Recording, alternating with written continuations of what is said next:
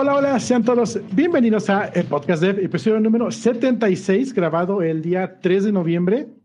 Hoy el día que se va a decidir muchas cosas, pero no en nuestro país, así que no me importa. Eh, no, sí importa. ¿Cómo que no? Sí, sí, importa, que creo que es lo más frustrante de todo, güey, que nomás estamos como chinitos mirando. pero de que nos va a llevar la chingada, creo que sí nos va a llevar la chingada, de todos modos. Bienvenidos al episodio, ¿qué estamos? 7-6. 7-6, amigos. Bienvenidos. Hoy tenemos dos invitadazos. Ahorita, ahorita se presentan con nosotros. Y pues nada, comenzamos. Bienvenidos. Comenzamos.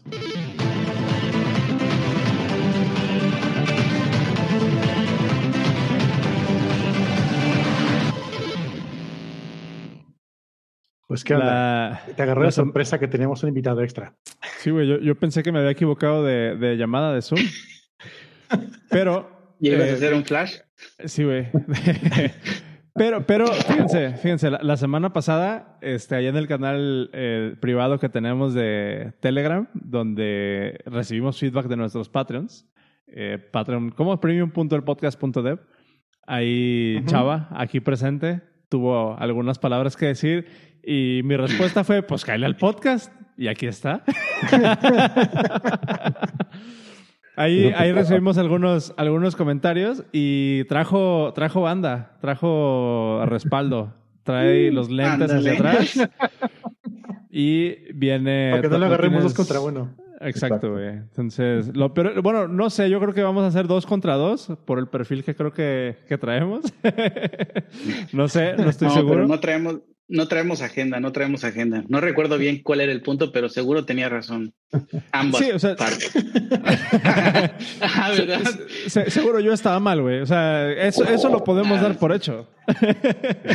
eh, Chava, bienvenido. ¿Cómo estás? Preséntate para la banda que, que no te conozca. Bien, gracias. Nada, mi nombre es Salvador Aceves, me pueden encontrar así en Twitter. Este, he trabajado en ya desarrollo bastantes años, frontend, backend, full stack, me ha tocado de todo. Y bueno, he trabajado con Carlos y con varias personas que han estado en el podcast desde hace tiempo. Nice. Pues Bienvenido. Ya. ya. habías estado en el podcast. Estoy buscando otro, el otro episodio. Este, estuviste en el 64 episodio que se llama Me mama borrar código. Lo voy a poner en los show notes para que escuchen. Ya como en tres. Tu sí, ha estado en varios. Sí, sí, sí. Este yo creo, creo que este es el tercero, si no estoy equivocado. Esa es la tercera aparición de, de Salvador en el, en el podcast. Eh, pues bienvenido, güey. Ahí están los episodios en los show notes que los pueden encontrar en el podcast.dev diagonal 76 o si usan una aplicación de podcast decente, le pueden dar hacia abajo o hacia la derecha y ahí les aparece el link al que le pueden dar clic. Y eh, el otro invitado que tenemos ahorita es Gus, Gustavo Ross. ¿Qué tal? Bienvenido. Muchísimo gusto, gracias por invitarme así de rápido. ¿Cómo, cómo, cómo estás? Platícanos cuál es tu background, quién eres, cuál, cuál es tu agenda el día de hoy y dónde depositamos para los sartenes, güey. este, bueno, soy Gustavo Ross, asisto en Twitter también. Eh, llevo un buen rato haciendo tecnología, soy geek profesional, me pagan por hacer lo que me gusta, me encanta eso. Y pues ahora últimamente he estado más metido en rollos de Internet of Things. Soy ingeniero en electrónica. Entonces, eh, pues sí, sí, sí me gusta el rollo de los fierros combinado con, con la nube, ¿no? Que básicamente es ahorita mi, mi negocio también. Este, fundé mi Manic hace poquito. Básicamente conectamos pues, puntos de venta, sobre todo automatizados, vendings y otras cosas. Y, y bueno, pues eh, por ahí con, con Chava. A Chava le aprendo muchísimo, pero bueno, por ahí dirijo un team de desarrollo pequeño, eh, muy apasionado y me, me, gusta mucho. Chingoncísimo, pues bienvenido. Eh, fíjate, ahorita que, que dijiste de, del, del, hardware y pues de, de eh, ingeniería electrónica, ¿dijiste? Sí. Sí, va. Estaría, estaría chido después armarnos un, un, un podcast, un episodio con el galán de balneario este, para discutir. Creo que se pondría interesante. No sé si ubicas tú, Gus. Eh, tenemos un episodio con, con, un amigo aquí del, del podcast eh, que ese güey hace también mucho hardware y está experimentando con, con antenas y con tecnologías para distribuir datos este, a través de, de frecuencias AM y la chingada. Y tenemos un episodio con ah, lo que contaban ahorita. Ahí lo, voy a... Lo voy a poner en los show notes también y, te, lo pasamos. Está, trae, buen insight ese güey. Este, ¿y tú qué onda, Cero? ¿Cómo, cómo andas? Pues ando un poco cabizbajo porque me aventé como dos horas en una ecuación de una integral y no me quedó. Ok. y yo, ¿por qué no me queda, ahorita sea? Pero bueno, se me hace que la voy a dejar así como está, aunque me da el doble del resultado que debería darme. No tengo ni idea de por qué. ¿Qué es lo que estás intentando calcular?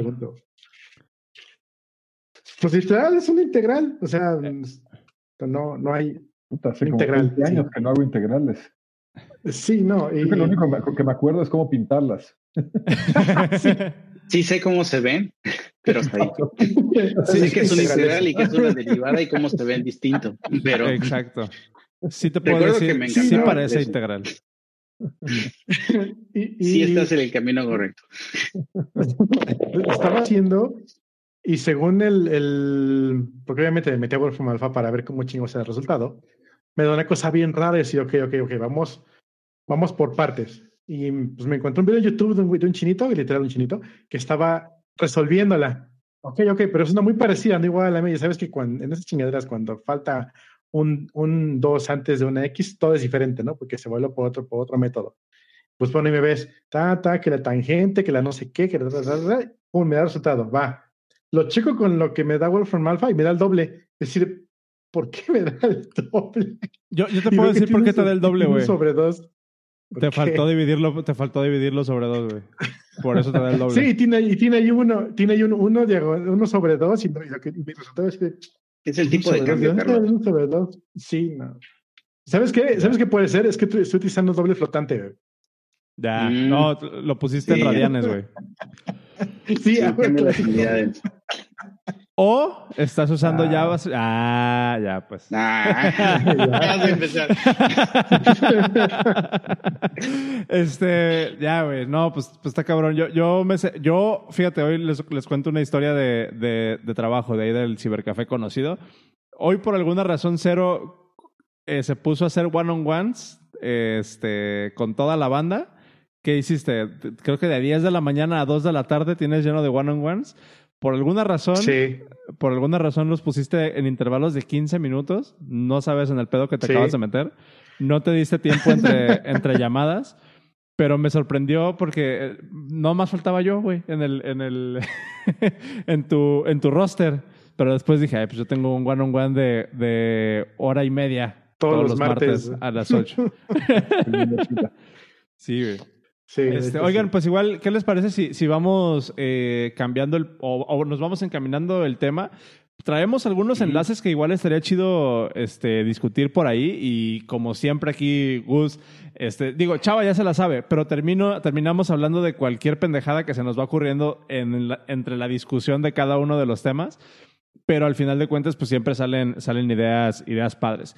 El primer tema que yo les quería, que yo les quería compartir, que tiene que ver con algo, por ejemplo, de lo que tú haces y que yo he dicho muchas veces aquí en el podcast que me llama muchísimo la atención, pero que no soy de ninguna manera el más adepto este, para, para entrarle, es todo esto del hardware, precisamente. Raspberry Pi acaba de sacar el Raspberry Pi 400, que cuesta 70 dólares, no sé si lo vieron, no sé si, lo, si tuvieron chance de checarlo. Este, Es el Raspberry Pi, pero, pero viene en, en un teclado. O sea, tal cual es un teclado al que le conectas periféricos y el teclado es la computadora, güey. Y pues no sé, se me hace, súper chingón. Está, está padre, digo. creo que ahí había jiribilla, pero a ver, eh, cuéntame el chiste, güey, porque. Literal, la primera computadora así era. La primera persona. Ah, ok, ya, ya, ya. Y aunque tienes toda la razón, está debatible todavía cuáles son las primeras computadoras personales, pero todas sí. ah, ok, el tecnicismo, el tecnicismo está. de, hecho, de hecho lo, que yo vi en la tarde cuando la vi anunciada, alguien dijo, este, un digno sucesor de la Commodore 64 decide, no, aguanta un tantito, pero bueno, tienes una idea. Queda igual, tecladito con todo adentro, ¿no? Sí, sí. sí. Jaime Sinclair, la PET. No, pues literal, esa fue mi primera computadora. Yo tuve una TRS-80 y era un clon de la Commodore 64 porque esa no la conseguí en México y nada, venía la TRS-80. Porque México sacaron su clon. No, era de, de hecho, era de este, de esta electrónica, ¿cómo se llama? La que no es, ah, la electrónica conocida barata. Radio Shack. Radio Shack. Radio Shack sacó su, su clon de Commodore, que era la TRS-80. Y me recuerdo que decía, oye, pero yo quiero una computadora con juegos. Ah, sí, aquí está. Y me, daban me regalaron un libro con juegos. Entonces tenías que escribir cinco mil líneas de tu Basic, de Basic en la computadora y no me habían comprado la cinta. juego. sí, te tardabas cinco horas en escribir el juego y no la vayas a pagar porque lo perdías, ¿no? Entonces ya un mes después me compraron la cinta donde podía guardar el juego y, aprender, ¿no? A usarla, pero... Y ya pero sí. una hora en cargar. Sí, no, era todo, sí.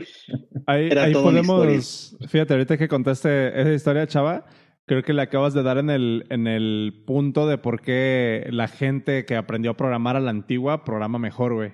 Porque le sufría, le tenían que sufrir para programar, para aprender a programar, ¿no? Ya ahorita que le dan npm install y listo. Ya, sí, sí, sí, sí Pero, es punto. O sea, no, o sea, puede, puede sonar snark, pero es muy cierto, güey. O sea, creo que, creo que, o sea, eso, eso sí es un, sí es un aspecto como que de repente no llegamos a valorar. O sea, conforme se van, conforme se van normalizando o haciendo más accesibles las tecnologías que lo hemos hablado, güey, te, te empiezas a preocupar menos por el proceso, menos por la esencia y más por lo que quieres llegar a ser. Y eso, aunque tiene un lado bien aplicable dentro del negocio, puedes avanzar más rápido, puedes ser más productivo, sí hay una realidad de que te hace olvidarte del, de, de, la esencia, te hace olvidarte de, del core de lo que estás haciendo. Y al final de cuentas, pues ya, está, ya, ya sonamos como señores y estamos diciendo es que se pierden, se pierden los valores, güey. ¿Los valores? Se pierden, se pierden los valores de hacer software, este, pues no, no desde cero, pero, o sea, sí más como de manera considerada, ¿no? Hay un libro, hay un libro que recomienda mucho o recomendaba mucho este, esta persona que vanemos del podcast, eh, que lo recomendaba mucho cada vez que decían, eh, hay que aprender Python, y él recomienda mucho, o recomienda mucho que se llama Learn Python the Hard Way. Y básicamente es aprenderlo de la forma difícil y es porque te enseña ese, te enseñan a las bases de cómo ser y no irte directamente al bájate el módulo y instancia el módulo y vámonos, ¿no? Sino hacerlo desde, desde los fierros, por así decirlo. Y, justo para allá iba, me, imagino que Gus ha de tener una perspectiva bien interesante de eso, porque a él literalmente sí le importa que escorra en el fierro, güey. Performance. Exacto. en, en, ese, en esa aplicación, en la aplicación ya de, de, irte a hardware y al IoT y a todo eso, sí importa el performance, ¿no? Que cuando tienes capa sobre capa de abstracción se vuelve súper irrelevante. O sea, sí, pero mira, yo ya, tú ya, aunque no tengo canitas, sí tengo mis añitos y sí sé lo que significa POKE 53280,1 por los que hayan sido de, de, mis épocas. este, ensamblador y esas cosas, pues ya realmente hoy, hoy no lo necesitas ni en una Raspi ni en un Arduino, o sea, realmente estás ya a niveles mucho más altos, ¿no? Este, a mí, me, a mí me fascina Arduino, hago mucho con Arduino aquí en la casa, automatizo un buen, tengo como sesenta y tantas IPs en la casa. Este, Entonces, pues en algunos de esos sí llega a ser relevante porque el código sí se pone medio feo. Este, pues ya sabes, cuando empiezas a, a improvisar, improvisar, improvisar y no, no, lo hiciste muy modularmente y no usaste librerías, pues se te empieza a hacer grandote y al rato, puta, para encontrar dónde tienes el bug, más bien por ahí va el, va el tema del, del orden, ¿no?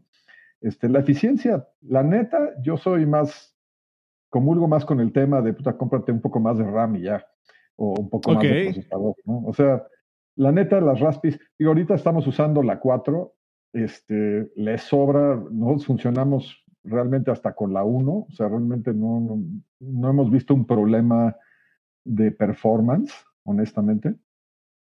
En Arduino sí, sí llega a suceder. Y, tenemos, no sé, en nuestro hardware tenemos Raspi de un lado y Arduino, bueno, un ATmega 328. Y ahí sí, pues es muy poquito código el que corre. Este, entonces, pues ya compilado realmente no es, no es el fin del mundo, honestamente. Eh, justo, pero si te fijas, eh, ahorita dijiste una parte bien, bien importante, no es mucho código el que corre, porque está haciendo aplicaciones muy enfocadas a resolver un problema en específico. O sea, Creo, que, creo que esa es la distinción que de repente como que se nos patina, ¿no? De, ver el scope del problema que estamos intentando resolver. Si es una situación súper específica y necesito un sensor que nada más esté apuntando a un lugar y me diga si está abierta o no la puerta, puta, güey, 30 líneas de código y se acabó. NPM install. Sí. Güey, pero, pero hazme, hazme, un, hazme un CRM, güey. Yo, yo empecé con un, un, Arduino justo así, para prender la fuente y abrir la puerta y dos cosas más, ¿no? Y ahorita ese mismo ya tiene como 20, 30 funciones, entonces ya se empieza a volver clumsy, ¿no? Y, ya tienes muchas, muchas cosas que sí pueden fallar más que nada, ¿no? No he notado que realmente se, se, vaya a ranar, o sea, desde ese punto de vista, pues son, son códigos muy básicos, ¿no? O sea, realmente los problemas los tienes a lo mejor cuando ya estás corriendo interfaces gráficas, sobre todo en la Raspi, ¿no? ahí es donde sí se puede poner un poquito más feo. Pero pues realmente, como dices, cuando lo, mandes, lo mantienes a, nivel muy, muy bajo, no hay tanta bronca. Nosotros todo lo mandamos a la nube, tratamos de no tener nada de inteligencia local y, siempre hemos pensado que más vale tener hardware al doble o triple o cuádruple de lo que necesitas, porque realmente el costo es muy bajo. ¿no? Ok. O sea, me, me, llama la atención, por ejemplo, eso de, de, delegar tanto a la nube. O sea, eso, es más como por un constraint de, digo, vamos a poner la clásica, pues, ¿cómo se podrá llamar? Ya, ya a nivel de implementación, la, clásica diferencia o distinción de Google contra Apple, ¿no? Google es muy bueno en web services. Apple es muy bueno en servicios en teléfono, on, on, on device, ¿no? Inteligencia on device. O sea, tú estás optando por seguir como el approach de Google, de delegar todo eso a la nube y realmente que, como, como lo hacía, por ejemplo, Hippie, que todos sus elementos, todos sus elementos de hardware son, pues, dummies, o sea, son para recolectar información, pero nada del procesamiento sucede ahí. O sea... Seguramente me voy a morder la lengua dentro de poco, porque, o sea, estamos trabajando con máquinas vending y con lockers, por ejemplo, estamos haciendo click to collect, ¿no? Entonces, para que puedas ir y, dejar tu comida o tu paquete o lo que sea en un locker y luego recogerlo. Bueno, uno lo deja, el otro lo recoge, ¿no? Este, estos dispositivos son relativamente simples. O sea, sus protocolos, o sea, el MDB y el DEX, que son los protocolos básicamente que, que hay de industria, son simples, son de muy bajo nivel, eh, pero no requieren tampoco de demasiado procesamiento. Incluso su bitrate tampoco es muy alto, en fin, no, no, no tiene tanta bronca. Pero ahora que queremos entrar en reconocimiento de imágenes, en donde sí vamos a procesar mucho más localmente, ahí sí va a cambiar la cosa. Y aún ahí, la verdad es que tienes muy buenos servicios. O sea, yo ahorita por lo menos sí, sí pienso mucho más el, el, rely on, on, AWS y subir los, las imágenes y dejar que lo procese alguien más. Pero pues sí tienes que tener algo de preprocesamiento. Y sí estamos empezando a hacer algunas cosas que sí pueden empezar a, a pegar. Que, justo el, problema, por ejemplo, que, hablábamos también con el, el, galán de balneario, es de que, pues una cosa es que puedas delegar ese procesamiento, pero otra cosa es la conectividad. O sea, que muchas veces cuando estás hablando con elementos de IoT, la conectividad es un albur. O sea, así como puede estar, puede no estar. Y hay que programar también el sistema para eso. Ahí, ahí es eso que acabas de, de mencionar, eso es realmente la clave de un buen sistema IoT y eso nos tardamos un chingo. O sea, las primeras 40 máquinas que desplegamos, puta, estuvimos, te consta, ¿no, chava? O sea, meses batallando con las pinches máquinas, se nos desconectaban, porque aun cuando tienes SIMs de multioperador, la verdad es que los operadores tienen sus trucos para, para que prefieran, o sea, para que esas SIMs prefieran obviamente su network y baje, baje su costo de roaming. Y entonces empiezas a tener que meterte a hackear los, los, los, networks, entender realmente cómo están funcionando, cómo están conectando. Y, y una vez que eso lograste ya la conectividad, pues obviamente el ancho de banda te sale carísimo porque todas son SIMs de, de roaming. Y cuando estás hablando de, de 10 aparatitos, pues no pasa nada, pero cuando hablas de mil aparatos, pues ya son mil líneas que, que tienes que pagar y sí, sí cuestan una lana, ¿no? Entonces ahí, la verdad es que sí, es una maravilla el MQTT. O sea, MQTT es la onda. Ahí. Y tienes que tener un protocolo muy, muy lightweight. Dijiste algo bien interesante que es este eh, esta parte de, de, un buen sistema de IoT tiene que tener eso en cuenta. El otro día yo me encontré un tweet donde yo le quitaría el, el IoT, ¿no? O sea, que es, el otro día vi un tweet que decía, eh, good systems, no, ¿cómo? Failure, failure is not an edge case. Good systems are designed with failure in mind. O sea, el, eh, no puedes considerar algo que pueda fallar como un edge case porque es literalmente la mitad de tu ecuación. ¿Qué pasa si tu materia prima no existe? ¿Cómo se va a comportar tu sistema eh, ante eso? Y, sobre todo en sistemas que le pegan al usuario, en sistemas que, tienen alguna interacción con el usuario.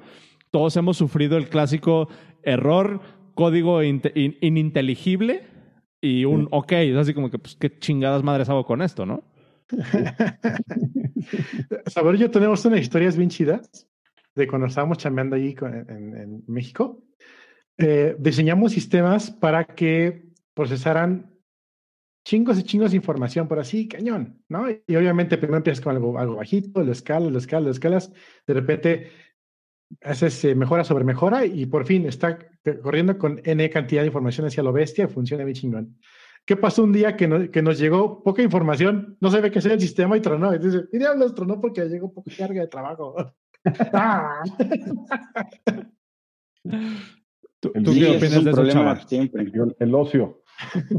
Sí. Y de hecho, ahorita acabo de sufrir algo similar. Ahorita estaba yo, estoy desarrollando una, sistemas de apoyo para correo, o sea, extensiones que manejan un poquito de NLP y, y Machine Learning de documentos estamos abriendo documentos de PDFs, leyéndolos, pasándolos por un OCR y todo va bien, todo es mi ambiente de pruebas. Yo estoy probando con entidades de menos de mil colecciones y de repente llega el primer cliente de producción, nos pasa su base de datos, 65 mil catálogo inicial. Absolutamente todo lo que diseñé truena. O sea, desde los for, mis mapas de abstracción, mis mapas de, de, de, de memoria, todo tronó todo el sistema. Así de inicio a fin todo tronó. Entonces, es lo que aprendimos esa vez. ¿Te acuerdas, Pero hay dos maneras de programar. Programas como normalmente aprendes para sistemas normales y luego de programar para sistemas cuando tienen mucho tráfico. Y son dos maneras completamente distintas, donde ahorita me pasó, bajé de un procesamiento de 40 segundos a 8 por un for each en un, en un ciclo que debía haber utilizado un, un, este, cambiarlo a un objeto en lugar de haber usado un array. Eso ni siquiera tenía que ver con todo el machine learning era un simple fork para armar un catálogo en memoria. Y hay detalles que se te van así porque funciona perfecto con mil elementos, pero en el momento que ya metes 60 mil, 70 mil, empieza a tronar cosas que no esperabas que tronara, ¿no? Que, ahí es cuando... Vas, vas, me, recordaste a... A lo mejor alguno de ustedes se acuerda de burundis.com. Este, el reto Burundis. A mí ¿Eh? me tocó ver a Adal Ramones ahí quemándose en vivo, güey. Ah, ya en la tele. No, pero Burundi surgió en burundis.com, que fue un portal que hicimos en el 98 y que llegó a tener, a ser, el portal de mayor tráfico de toda América Latina, según NetRatings. Teníamos 200 mil visitantes al día. En el 98 era un chingo. Muchísima gente. Y la verdad es que, digo, el tráfico creció exponencialmente, pero eh, al principio nunca nos dábamos cuenta de los, los, problemas que podríamos tener hasta que los tuvimos, obviamente, hasta que empezamos a, a, visitar todos los data centers de México porque nos corrían literalmente de a uno por semana, ¿no? Este, incluso el... demasiado tráfico. ¿eh? Demasiado tráfico, váyanse de aquí. Sí, sí, sí. No, bueno, Javier Mato, este... Contenido inapropiado. No, me acuerdo perfecto que, que nos dijo, no, hombre, güey, es que estás con las personas equivocadas, tráete tu servidor yo tengo ancho de banda ilimitado. Ay, ¿cómo que ilimitado? Estoy conectado con fibra óptica a Telmex. Ay, no mames, pues eso, está muy cañón, güey. ¿Cómo hiciste eso? Y eso, como cuánto es? Son como dos megabits o más, güey. Entonces, nos llevamos el servidorcito, era Silicon Graphics que tengo aquí.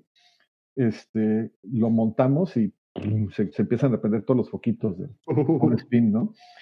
Y no van a creer que el pedo, bueno, no fue el pedo, obviamente, el pedo era el tráfico que crecía exponencialmente, pero un GIF que aparecía en el pie de página que me importaba, ese GIF, con que quitemos ese GIF, nos compramos como dos semanas de crecimiento adicional. o sea, le bajamos al tráfico así cañón y, lo, y volvimos a tener tiempo de, hacer otras cosas. Por un GIF, ¿no? Que, que no tiene nada que ver, como dices, pero pues es que todo en escala es donde, donde empieza el problema. Que, que, que, fíjate, digo yo, porque yo tengo, yo tengo experiencias, así como ahorita que dijiste, el GIF, y, y podría ser un argumento que, que está bien interesante, no, no, me iría tanto como, como al tema de escala, a lo mejor, sino a la complejidad de lo que estás trabajando, muchas veces.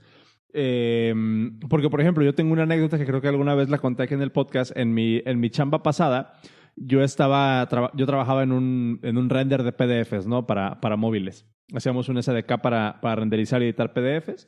Y eh, yo trabajaba mucho en la parte precisamente de performance y de, y de los forms. Un PDF en forms, soporte para interactuar con esa madre en, en iOS.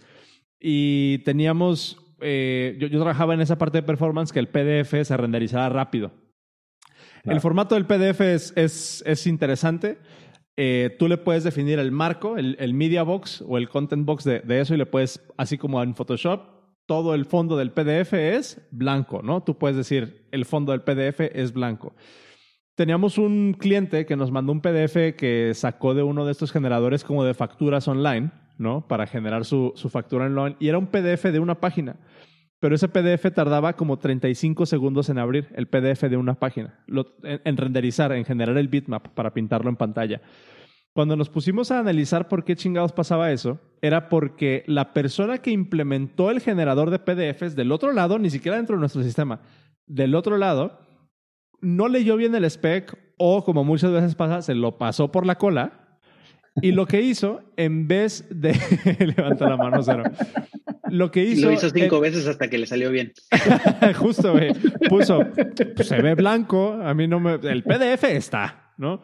Pero no se preocupan por performance. Y lo que había hecho esta persona o el, generador este de PDF, en vez de setear la página, el, fondo del PDF en blanco, lo que había hecho era generar un JPG de un píxel por un píxel y pintar el PDF.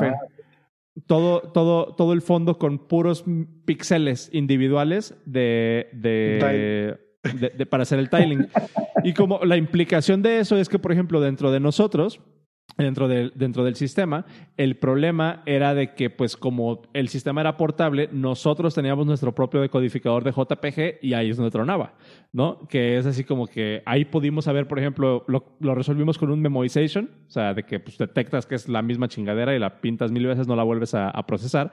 Pero son ese tipo de problemas, ¿no? Que, que no necesariamente es, es, como función tanto de cantidad, sino a lo mejor muchas veces también de complejidad o de utilizar el sistema de la manera adecuada. Y también cualquier sistema debe de tener como que eso en, en mente al momento de estar siendo diseñado o implementado. Oye, Oscar, ¿y tú qué sabes de eso de PDF? Los, los, los optimizadores de PDF, ¿eso es lo que más hacen? Porque yo he visto que la imagen realmente no pierde mucho. Eh, o sea, los impresos, este, I love PDF y todos estos. es, es, es, interesante. Muchas veces lo que hacen es eliminar información que no se necesita o, eh, por ejemplo, si, si es un PDF que nada más... O sea, la, la, razón por la que los PDFs luego pueden ser tan, tan pesados es porque haz de cuenta que el PDF como tal, el formato, es un, es un árbol de, de objetos. O sea, son puros links entre objetos. Entonces, eh, la, el PDF brilla como tal por dos cosas por el, digamos, como por el content stream, por el, por el media stream, que es como una serie de comandos que te generan un bitmap y ese bitmap por estandarización del PDF eh, se supone que se debe de, o sea, el, el, PDF es un formato ISO la idea del PDF es de que se vea exactamente igual en cualquier sistema en el que lo pongas. Entonces, ese es el primer como componente principal. Y el segundo componente principal es precisamente ese árbol de objetos que te deja tener links, por ejemplo, para que si tú le picas a un link dentro del PDF, te mande a otra página dentro del mismo PDF. Muchas veces, o sea, y, y, con eso estamos hablando de links, bookmarks, este, comentarios, anotaciones que tú hagas en el PDF, todo eso se guarda dentro del PDF muchas veces lo que hacen estos optimizadores es hacer un flattening de, ese PDF, de ese árbol. O sea, eliminar referencias internas si es un PDF que nada más quieres como para presentar o para imprimir. Este, eliminas todas esas referencias internas, toda esa duplicidad y esa, ese árbol interno que te hace tener bookmarks. Las, las anotaciones, por ejemplo, tienen que estar serializadas dentro del PDF para que tú las puedas mover en otro editor. Entonces, nada más las conviertes en, en bitmap y las aplanas en eso yo trabajaba eh, dentro de la aplicación, en, todo ese proceso de aplanar el, el, PDF para compartir. Tengo un blog post de, de eso en, en, en, ah, esa, en esa página. Está, está, está bueno. Para Sí, está, está, interesante. Pero, pero justo son ese tipo de problemas, ¿no? Que es así como de puta, güey. ¿Para qué lo quieres? Creo que por ahí podemos empezar. ¿Qué es lo que quieres hacer? ¿Cuánta gente habrá peleado con PDFs en esta vida? Yo hace dos semanas me pasé una semana y media peleándome con PDFs porque necesitaba renderizar las tablas. Entonces tuve que pasarlo, lo pasé a Google Cloud para sacar tablas y luego lo probé con AWS Extract a ver cuál me daba mejor renderizado de tablas. Y parece ser que ellos nada más leen el bitmap y me hacen un OSR, pero no hay, creo que no hay una definición de tablas como tal dentro de PDFs. Que es un problema. Entonces lo que hacen ellos es como que agarran el PDF, agarran la imagen y luego pasan un OCR encima y tratan de ver si es una tabla. Un, un, proyecto, un proyecto interesante. Es que el PDF es un formato bien bonito, güey. Es, es un formato muy, muy interesante. Eh, he hablado varias veces. Los corporativos. Ah, no, no y, hacías, la pregunta: ¿cuántas, cuánta, cuántas personas no se han peleado? ¿Cuántas personas no se han peleado con PDF? Güey, Adobe hizo su industria completa en PDF, güey.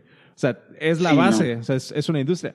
Eh, pero, por ejemplo, uno de, otro de los problemas interesantes de PDFs con los que me tocó lidiar em, hacia, el último, hacia la última parte de mi carrera en la otra empresa, era queríamos hacer un reader view. O sea, que tú tengas un, un PDF con texto y como en Safari que le puedes dar al, al iconito para que te parse el texto y te lo presente de una manera como fluida y que tú puedas eh, leer el, PDF y, aumentarle la fuente y hacerlo como una, de una manera un poco más legible en el caso de que fuera un texto científico que ya ves que luego traen dos columnas así. Parsear eso y entender y decodificar el PDF y extraer el texto y representarlo en un, en un, en un text field eh, manipulable de alguna manera es un problema más complejo de lo que crees, güey.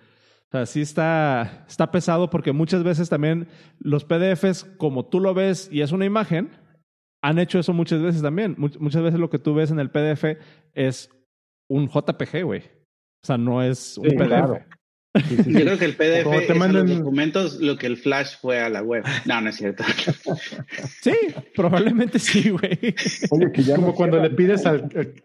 En diciembre se acaba el Flash por fin. Ah, sí. Ya. ¿Qué dices, Como cuando al cliente le pides el logo en vectores y te lo mandan en Word, ¿no? Sí, una imagen pegada en un Word. no, a mí me ha pasado que me mandan la foto desde su celular al, documento de Word. Tengo, te lo mandan por WhatsApp.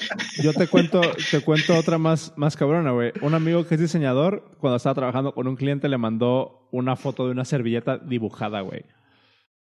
De que ese era su logo. Ese era su bosquejo de logo. No, sí. Sí, cabrón. Pero fíjate que ahorita que decías de PDF, eh, cuando mandaste las playeras del podcast, eh, ya ves que las imprentas siempre te decían hace unos años, mándame el archivo de Corel, porque es lo que tenía nada más. me sorprendió que la imprenta esta, sí, de Corel, la imprenta esta me lo pidió en PDF. Y decía, oh.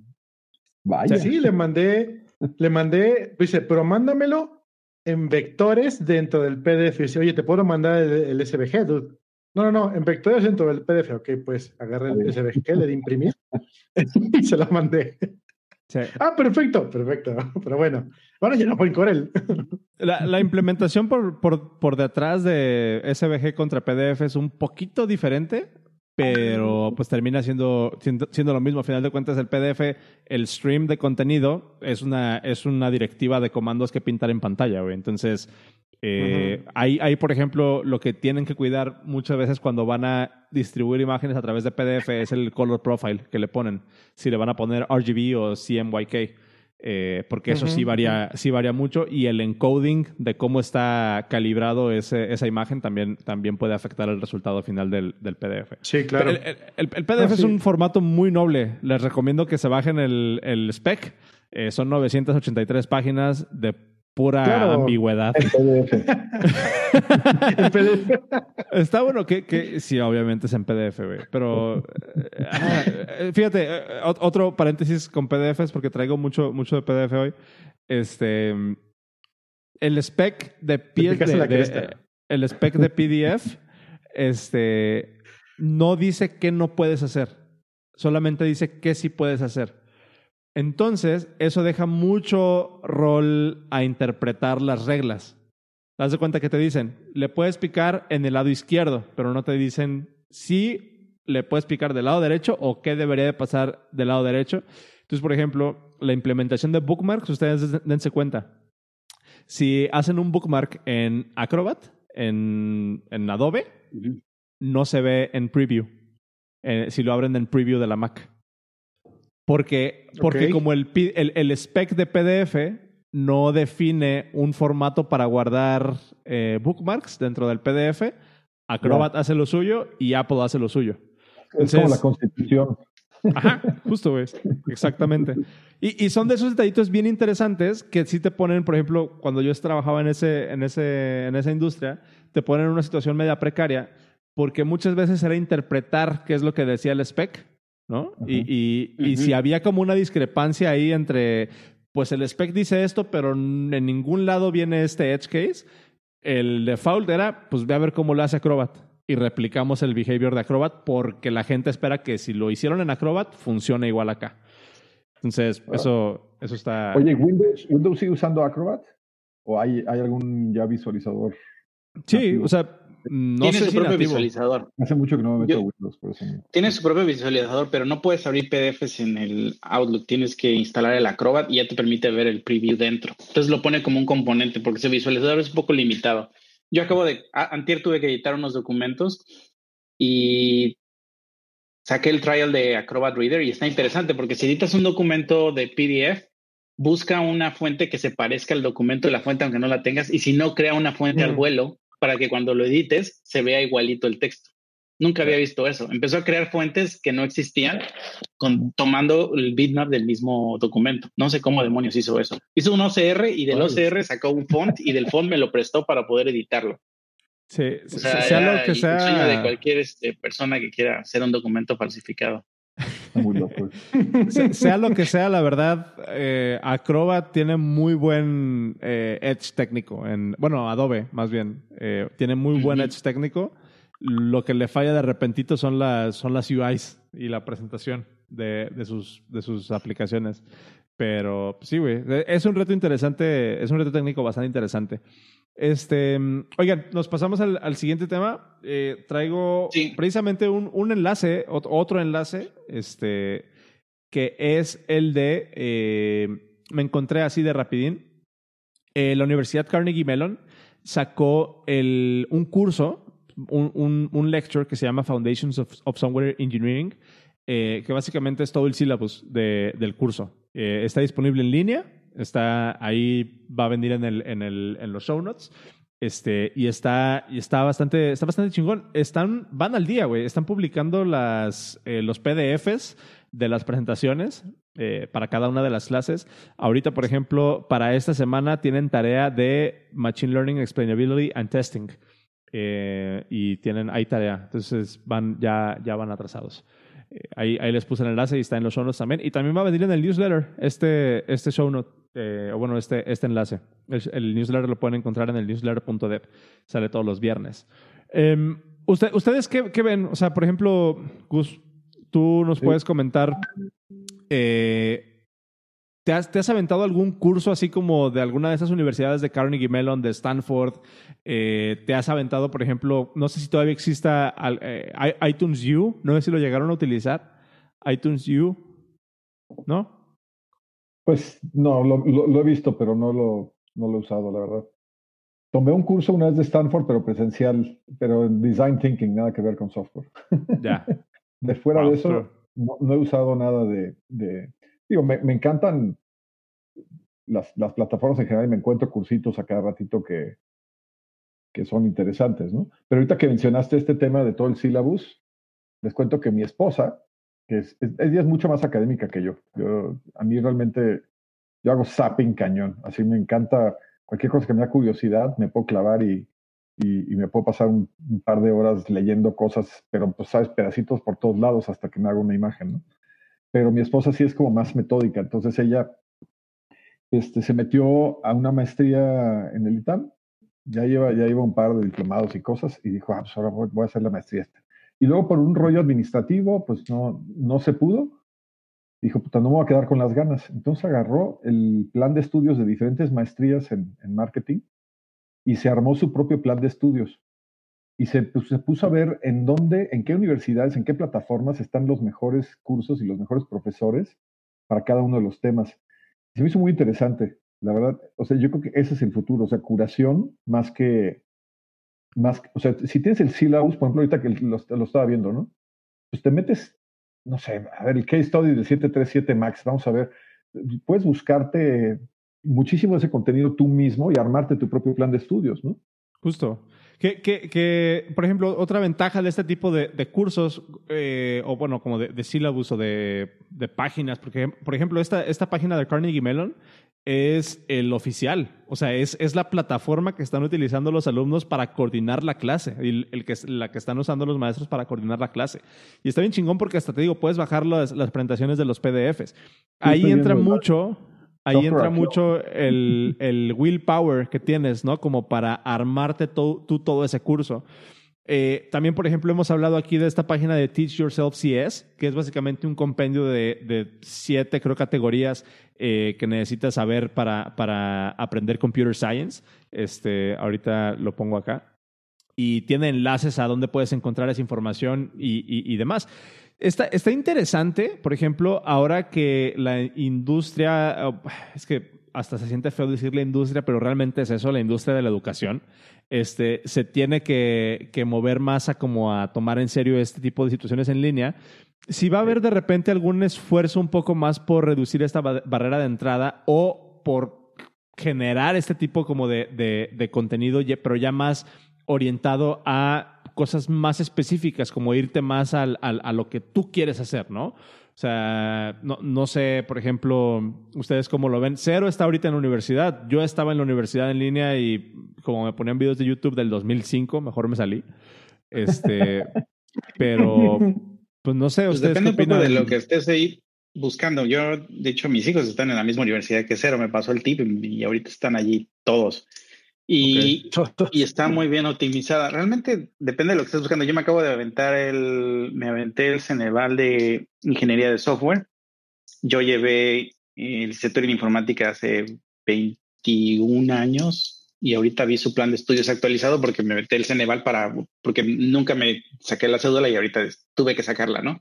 Entonces muchas veces la gente, ah, en general aquí, por lo menos aquí en Estados Unidos, estoy viendo que está muy desacreditado la, la parte de la escuela tradicional. De la academia. De universidad, por lo menos en el área específica de Computer Science. Lo que es Computer Science y MDs de, de, de ciencias está muy desacreditada, pero para los no migrantes, lo cual mucha gente no, no entiende. ¿Qué quiere decir esto? Los que están yendo más a la universidad, yo estoy viendo, son migrantes porque es un, es un camino fácil o un camino bastante más hecho de que vienes, pides una visa de, estudiante, te avientas la universidad o ya vienes con una carrera y te avientes la, maestría, tienes acceso a dos años después para poder trabajar o, y brincar a una visa H1B, que es lo que hacen todos los hindús normalmente, o una, en nuestro caso tenemos más opciones porque somos en México, pero el resto del mundo solamente tiene H1B o una PERM 2 o 3. Y de ahí, este, si salen el sorteo, tienen suerte y ya tienen acceso a poder aplicar una green card y en cinco años ciudadanía. Entonces, yo he, hablado con compañeros bueno, hablé con una, con, he hablado con compañeros que vienen y me digo, oye, ¿qué haces aquí? ¿Cómo ves la universidad? Y yo no estoy estudiando la maestría porque realmente voy a aprender nada. Y sí, es una persona que programa. Es la única manera de que me den el chance de dos años de trabajar aquí. y, y luego tengo a gente, eh, tuve un intern hace como ocho meses. Eh, seguramente no, lo, no, no va a ver esto, espero que no. Pero yo le decía, oye, este, Y él decía, necesito que me ayudes a resolver esto y le, daba cosas sin resolver para que él buscara, ¿no? Y luego me di cuenta que no es una cuestión, no es una cuestión generacional, pero él estaba buscando dudas de programación en YouTube. Estaba buscando videos que le enseñaran a programar, eh, no sé, un ordenamiento de, de, llaves en, en un objeto de arreglo, ¿no? Cosas de ese tipo. Y yo así como, ¿en serio? Ya ni siquiera está Google, está Overflow, estás buscando en YouTube un video de un hindú que te lo explique. En, esos cinco minutos lo desacredité por completo, que esta persona nunca debería estudiar Computer Science. Luego después volteo y empiezo a buscar en YouTube, oye, espérame tantito, si es real esto.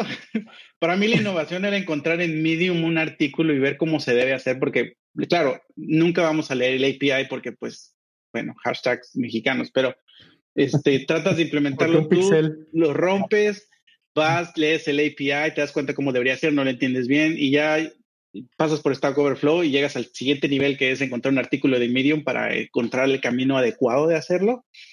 Pero encontrar un video, a mí me, me, me explotó el cerebro cuando lo vi, dije, sí, y si hay contenido. Entonces, este, Pero, no, sí. no, les pasa, que también, o sea, cuando ya experimentaste un poco, y creo que lo mismo pasa en general con la academia, cuando ya experimentaste un poco, llegas al contenido como filtrando mucho mejor y absorbiendo mucho mejor ese contenido. O sea, yo, por lo menos yo en lo personal no soy de, a ver, vamos a empezar por las bases y por qué, y la teoría y la historia y la madre, y después no sé qué, y ahora sí ya, y ya terminaste de, como los libros, ¿no? Totalmente lineal. ya que terminaste, ahora sí, vamos a este, hacer nuestro primer proyecto. O sea, yo no puedo, yo no puedo, yo, yo necesito al revés, o sea, necesito así como lo describiste, y ya que rompiste todo y todo, a ver, ahora sí vamos a leerle, y cuando le lees dices, ah, pues con razón, con razón es, pero, pero sí me entra más fácil, la neta.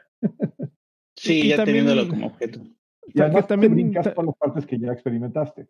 E, es justo a lo que iba, o sea, ya con la experiencia, eh, que, que, lo hemos hablado también aquí mucho en el podcast, o sea, puedes, al final de cuentas, si estás trabajando en programación, ese músculo que ya ejercitaste de lógica, de, pensamiento estructurado, de, de, cómo diseñar un sistema, lo puedes trasladar muchas veces a cualquier otro lenguaje, a cualquier otra plataforma, a cualquier otro sistema, ¿no?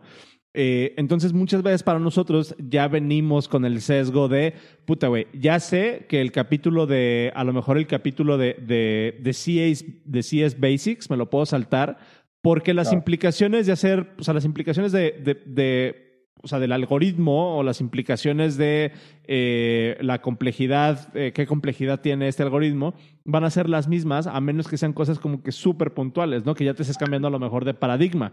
Eh, de repente sí, si te estás pasando de un lenguaje funcional a un lenguaje, o más bien de un lenguaje orientado a objetos, un lenguaje estructurado a un lenguaje funcional, pues sí le tienes que meter un poquito más en recalibrar tu cerebro para entender las implicaciones de lo que estás queriendo hacer, exactamente.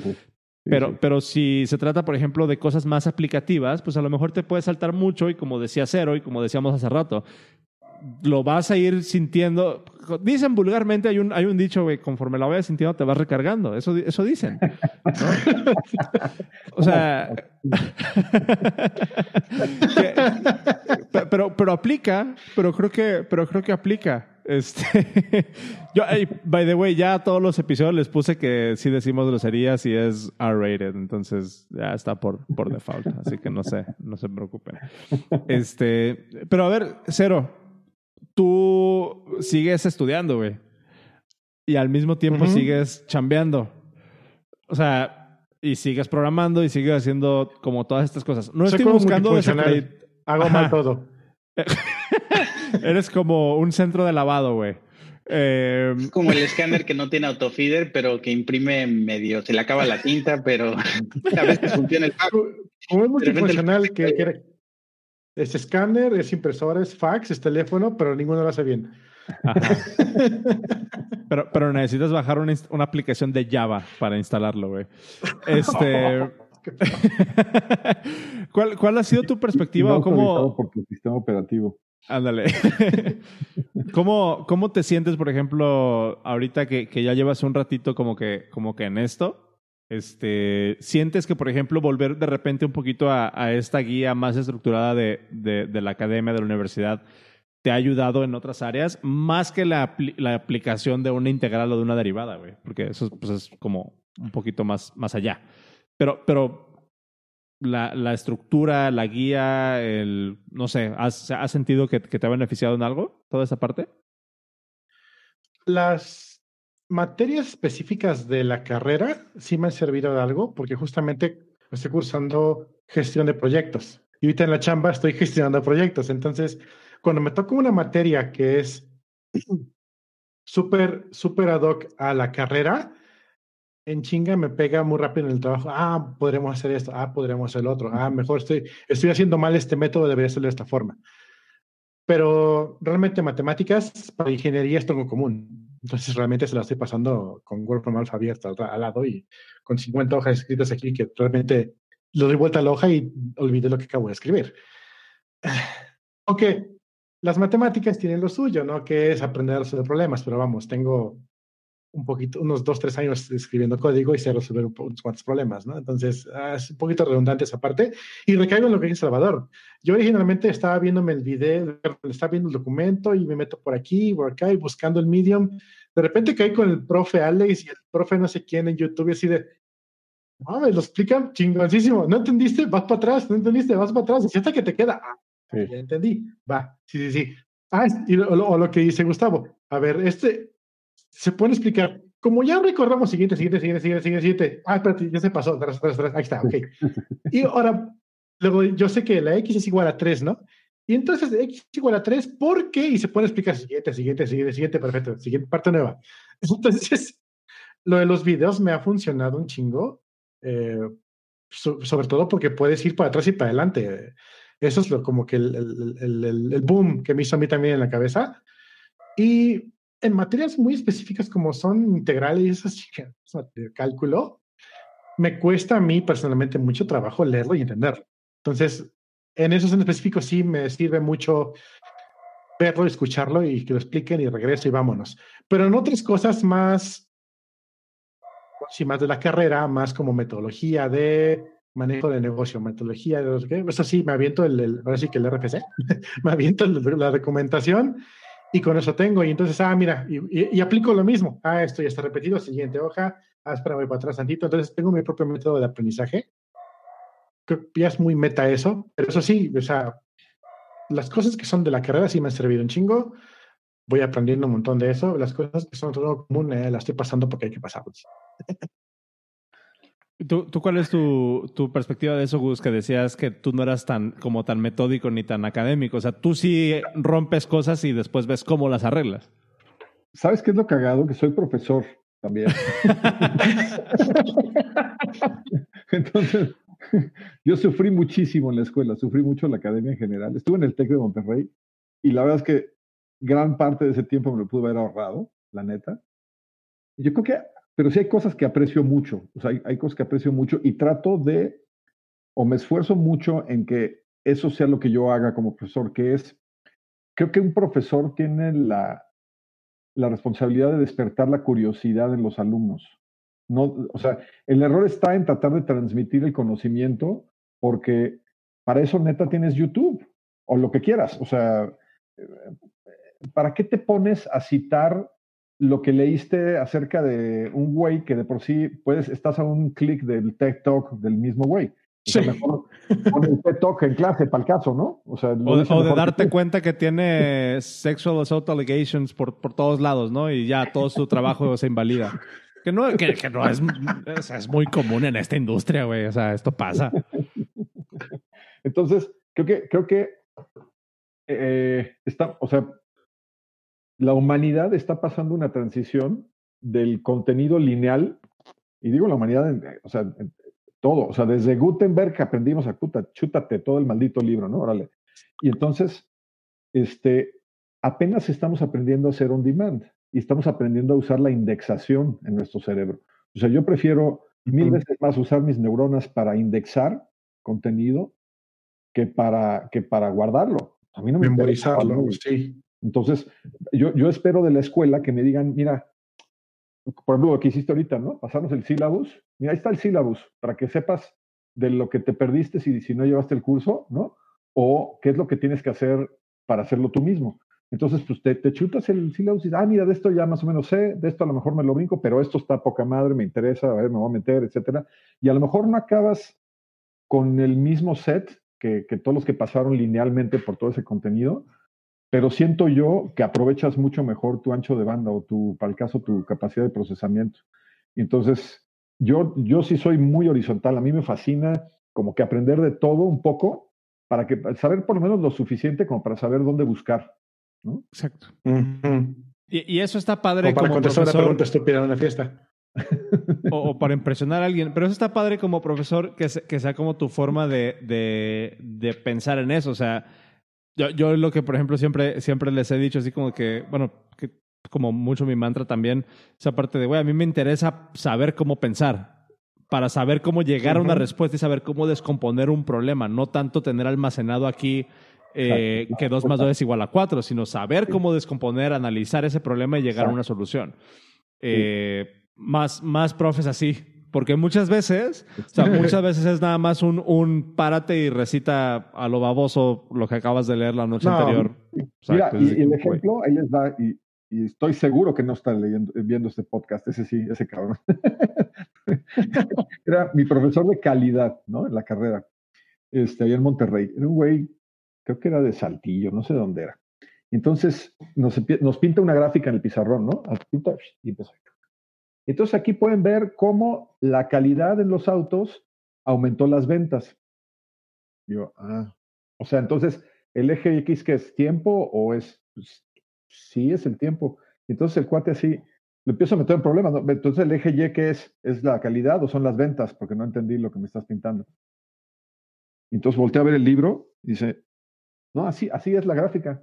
Pero ¿qué hay en el eje Y? No, no, no lleva eje Y. o sea, no, no, no puedes ser profesor de calidad y no entender cómo funciona una pinche gráfica. ¿Me entiendes? O sea, entonces, ese es el gran problema, que, que, que tienes gente replicando las cosas sin entenderlas. Y, y, en el mundo del software, siento yo, o sea, en general, en la tecnología, no puede ser eso. O sea, como usted, no, no puedes jugar a teléfono descompuesto, porque si no, así, no se puede transmitir esto. Sin embargo. Sin embargo, sucede. Sin embargo, here we are. O sea, leyendo posts en Medium que Medium, Medium ni siquiera tiene buen formateador de código, güey. No entiendo cómo, cómo, cómo, compartían artículos técnicos en Medium, güey. Yo nunca pude leer nada de eso. No sé. Lo pones como screenshot. Ponles el screenshot de la consola, güey. Chale. Este... no, no, hay developers, hermano, solamente developers que no saben usar bien Google. No, no. Sí, hay algo que he aprendido es a usar bastante mejor Google, pero sí hay, hay, una, hay una pelea ahí entre educación formal y no. Y de hecho, hace, hace un año precisamente estaba eh, con un amigo que estaba buscando trabajo aquí y estaba diciendo que los reclutadores ya no querían gente egresada o recién egresada de los, boot, de los bootcamps. Y yo, ¿por qué? Pues si es gente que viene de un bootcamp que le enseñan a codear y quizás su background no es técnico, pero un bootcamp te meten seis meses fuertes de desarrollo y demás. Pero el problema, me decían, es que eh, los reclutadores comentan que la gente que sale de estos bootcamps no tienen experiencia práctica. O sea, te saben hacer el Hello World en nivel aplicativo, te hacen una aplicación de React y demás, pero no te saben administrar bases de código grandes, ni hacer en capas, o subirlo a un Amazon, ponerlo en producción y, y bueno. O, entonces yo le digo, bueno, te estás queriendo contratar un developer senior salido de un bootcamp, pues eso no va a suceder. O sea, tu problema no es que quieras, el problema no es el bootcamp, es que tú quieres a alguien senior y lo que, lo que produce un bootcamp es un developer junior. Pero, pero no te faltó... no por lo que necesitas proyectos, o sea, te tienes que enfrentar a los problemas, eso es, se llama experiencia. O sea, al final de eh, cuentas, eso es lo que te hace pensar en, seguramente hay una madre que me va a ayudar a hacer esto que quiero hacer. Dentro de todo eso que mencionaste, Chava, te faltó algo bien importante, güey, que es saber trabajar con otras personas, güey. O sea, creo que... Ah, o sea, creo, que ese, eso es todavía mucho más importante que saber cómo pushear código a un Lambda o a un... o subir un archivo a AWS, porque eso literalmente hay un manual, güey, que te explica cómo lo están haciendo. Pero el callo que desarrollas de colaborar con gente, el callo que desarrollas de enfrentarte a problemas, de saber cómo comunicar una idea. Puedes tener la idea más chingona, güey. Pero así como si no, la, si no la implementas no vale nada, si no la comunicas tampoco vale nada. Y si no la sabes comunicar de una manera eficiente, o sea, y, efectiva, pues se va a complicar la vida mucho, güey. Y yo sí soy de, las personas que, que cree que no puedes ir eh, por la vida enfocándote nada más en el skill técnico, o sea, el skill técnico lo que quieras. Si quieres, si quieres ser el, pintor, más, el pintor más chingón, pues pinta, güey. Pero nunca vas a vender si no haces una buena labor de venta, si no sabes esa parte. Si quieres ser el ingeniero más chingón, puedes ser el ingeniero que te sabe, o sea, que tienes una BIM aquí corriendo, güey, en tu, en tu cerebro. Pero si no sabes trabajar con otra gente, estás destinado a trabajar solo en proyectos eh, pequeños, en proyectos aislados, y, muy poco trascendentales. No todos los gente que está en este, en este rubro hace todos los roles. Ten en cuenta que no todos son people que tienen esos soft skills y no. es para todos. Hay gente muy técnica, muy buena que no sabe comunicarse, que lo paras a explicar en un pizarrón al resto de sus peers o, los, o va a tratar de hacer una conferencia y simplemente no puede hacer una conferencia o no le gusta subirse a un meetup y es la persona más increíble del planeta y es súper brillante, pero simplemente no es su, su vertical y se le aprecia por lo que es. Pero sí, este, a lo que, voy es que, yo no pues dije que estuviera mal, güey. Sí, no, cada uno tiene sus ventajas y sabe uno cómo explotarlas, pero... Tiene su lugar. Sí, definitivamente es una ventaja estratégica si tienes esos people skills por mucho. Oye, para ser buen coder no hay que tener un poco de Asperger. ¿Por qué? No sé, digo, lo digo en serio, es, una pregunta. Es que yo, yo sí siento, digo, pensando en estos sistemas de perfilamiento de personas que hay, ¿no? Que yo, como he reclutado mucho también gente, pues tiendo, tiendo a, a, a, a entenderle un poquito a esas madres, ¿no?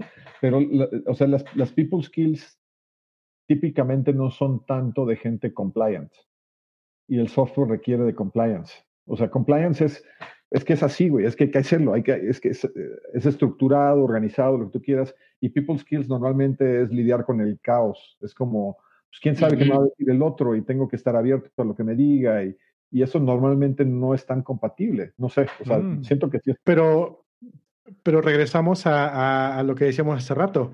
Los buenos desarrollos de, no, no deben considerar los errores como un edge case entonces, aunque sea un desarrollo cuadrado y, metódico, lineal, como quieras llamarlo, debes tener cierto, cierto margen para poder considerar cosas eh, que no están apuntadas en el Happy Path. Y eso, y eso se tiene que ir permeando, bueno, se va permeando poco a poco conforme vas eh, cambiando la ruta de carrera. Eh, como hay gente que sí 100% va a ser siempre cuadrada y es como, como, como brilla y como más funciona, desafortunadamente si nunca puede llegar a presentar y vender su idea, pues nunca va a poder llegar a, subir más hacia otro lugar. Va a siempre estar, va a, va a haber siempre un Wozniak detrás de un Jobs. Es el punto. Claro, va a haber, o va a, haber, o va a requerir un traductor siempre, ¿no? Justo. Fíjense. Yo era el traductor de Salvador en la empresa. ¿Ah, sí? Yo me vendía como yo sé hablar español a Salvador. Chava no sabía. Noticias para Chava, eso. Eh, oigan, Quiero igual para. que ya, que ya he mejorado. Quiero pensar que ya, que ya he mejorado en ese Para mí, Chava es, de las de ver las contadas personas que conozco, así que son top en temas de, de desarrollo de tecnología y tiene buena interfaz humana. Tengo mis días buenos y mis días malos como todos, pero sí, es un... Pero sí, es difícil, es difícil leer a la gente y, y es difícil juzgarla, ¿no? Porque tampoco se trata de juzgar a, mucha gente. Hay veces cuando voy a los meetups, lo que he aprendido con los años es que, sobre todo aquí, es que nunca sabes con el tipo con el que vas a hablar. Entonces, le tienes respeto al 100 antes de que sepas de qué se trata. No puedes juzgar a alguien porque a veces te topas con alguien y resulta que estaba, este cuate trabajaba con Google y tiene un nivel por mil. Y no importa qué dónde crees que estés en el mapa, puedes, puedes estar en un, en un cuadrante donde tú eres nivel cero, ¿me explico? o sea, llegas acá muy fregón, pero pues no tienes gran experiencia en testing, no sabes cómo manejar Big Data, no tienes idea de cómo se manejan este, equipos de trabajo y empiezas otra vez de cero, ¿no? Justo. Ahora, una cosa es la interfaz, o sea, saber trabajar en equipo y voy a tener esa interfaz agradable, si lo quieres ver así, ¿no? Y la otra también es hablar otros idiomas, ¿no? O sea, pues, saberle explicar al marketer este, lo que quieres decir sin elevarte demasiado, o al director, o al dueño, o al cliente. Al mismo líder de proyecto. Tienes que saber cómo decirle que no sin decirles que no. Voy a, voy a, voy a interrumpirlos un poquillo, güey. Este, para, para mandar a, corte el, el, el, podcast y seguimos platicando de esto en el, en el after show. Este, para dejarlos, para dejarlos picados. Pero no, no, voy a, no voy a hacer el cortesía a la brava, güey. Quiero dejarlos con un. Ahorita que estábamos hablando de educación, quiero dejarlos con un quote y una reflexión sobre la educación y que aplica para la parte técnica, pero aplica realmente para cualquier área de la vida. Education is the ability to meet life's situations. La educación es la habilidad de ponerte al tiro a lo que te aviente la vida sea en tu trabajo, sea en personal. Existe la educación emocional, existe la educación técnica, existe la educación profesional, existe la educación en cualquier área. Y la educación es la, la, herramienta que te va a dar la habilidad de enfrentar los problemas que te aviente la vida. Punto. Y con eso nos vamos al after show. Muchas gracias amigos por escucharnos. Eh, vamos despidiendo, Cero. Dale. Sí, ah, bueno. Yo me toca. no, pues muchas gracias por escucharnos. Recuerden que estamos todos los martes en vivo a las 8 de la noche, hora de Ciudad de México. Eh, pues recuerden que somos un podcast, nos llamamos el podcast.net y estamos en cualquier agregador de podcast y en el que no estemos nos pueden decir y nos agregamos, no pasa nada. Eh, nos encuentran en Twitter como guion bajo el podcast. Eh, tenemos un Patreon, eh, está en premium.elpodcast.dev. tenemos una tiendita donde vendemos playeras en tienda.elpodcast.dev. nuestro nuevo hijito que es el newsletter, el newsletter.dev, también, por supuesto. y YouTube, también nos encuentra en YouTube como diagonal el podcast, de, si no me equivoco. Muchas gracias por escucharnos. Esto lo hacemos realmente por, por gusto de entretenerlos un ratito, por conocer gente bien, bien chingona que venga aquí a, decirnos por qué estamos mal en todo. Eso nos encanta. Eh, pero también, si a ustedes les, gusta escucharnos, si les, si les, sacamos una risa, si esto es algo ameno para ustedes, si nos escuchan durante el gimnasio, pues este, apóyennos. lo hacemos con gusto, pero nos pueden apoyar desde un retweet, un like. Díganos a sus amigos, este, hoy tenemos el Patreon, nos pueden apoyar desde un dólar, tres, cinco, siete y diez dólares, por si alguien se quiere ver bien chido. A partir de 10 dólares estamos regalando, no siempre, pero de vez en cuando vamos a estar regalando unos, unos souvenirs ahí del podcast Dev. Y pues nada, pues muchas gracias, eh, Salvador y Gus, muchas gracias por estar con nosotros. Eh, ¿Quieren meter una vez más su, su bio, su gol? Vas, Gus. Dale, chava, yo te copio. Ah, este, pues nada, estoy en Twitter, últimamente no entiendo mucho, estoy como Salvador Aceves están mis opiniones en general, ninguna, ninguna intento hacer un flame war. Este, y nada. Listo. Vas, Gus. A mí me pueden seguir en Gustavo Ross, Gustavo-Ross en Twitter. La verdad es que no tuiteo tanto, ya no publico tantas cosas, este, y seguramente no son tan interesantes tampoco. Pero eh, si quieren platicar, pues ahí estoy abiertísimo y eso sí me gusta. Entonces, este, encantados. Em, temas de Internet of Things, de Big Data, marketing. En mi otra vida fui marketer, entonces, este, encantado. Gracias por la invitación. Chingón, muchísimas gracias. Mucho gusto de tenerlos acá. Y completo el quote de hace rato, el de Education is the ability to meet life situations, lo dijo eh, el doctor John G. Heaven, que era, fue presidente del, de la Universidad de Princeton. Eh, ah, ahí les dejo el, el, quote. Eh, vale, nos quedamos en el after show. Muchas gracias, amigos. Descansen, nos vemos el próximo nos martes. Vemos. Goodbye.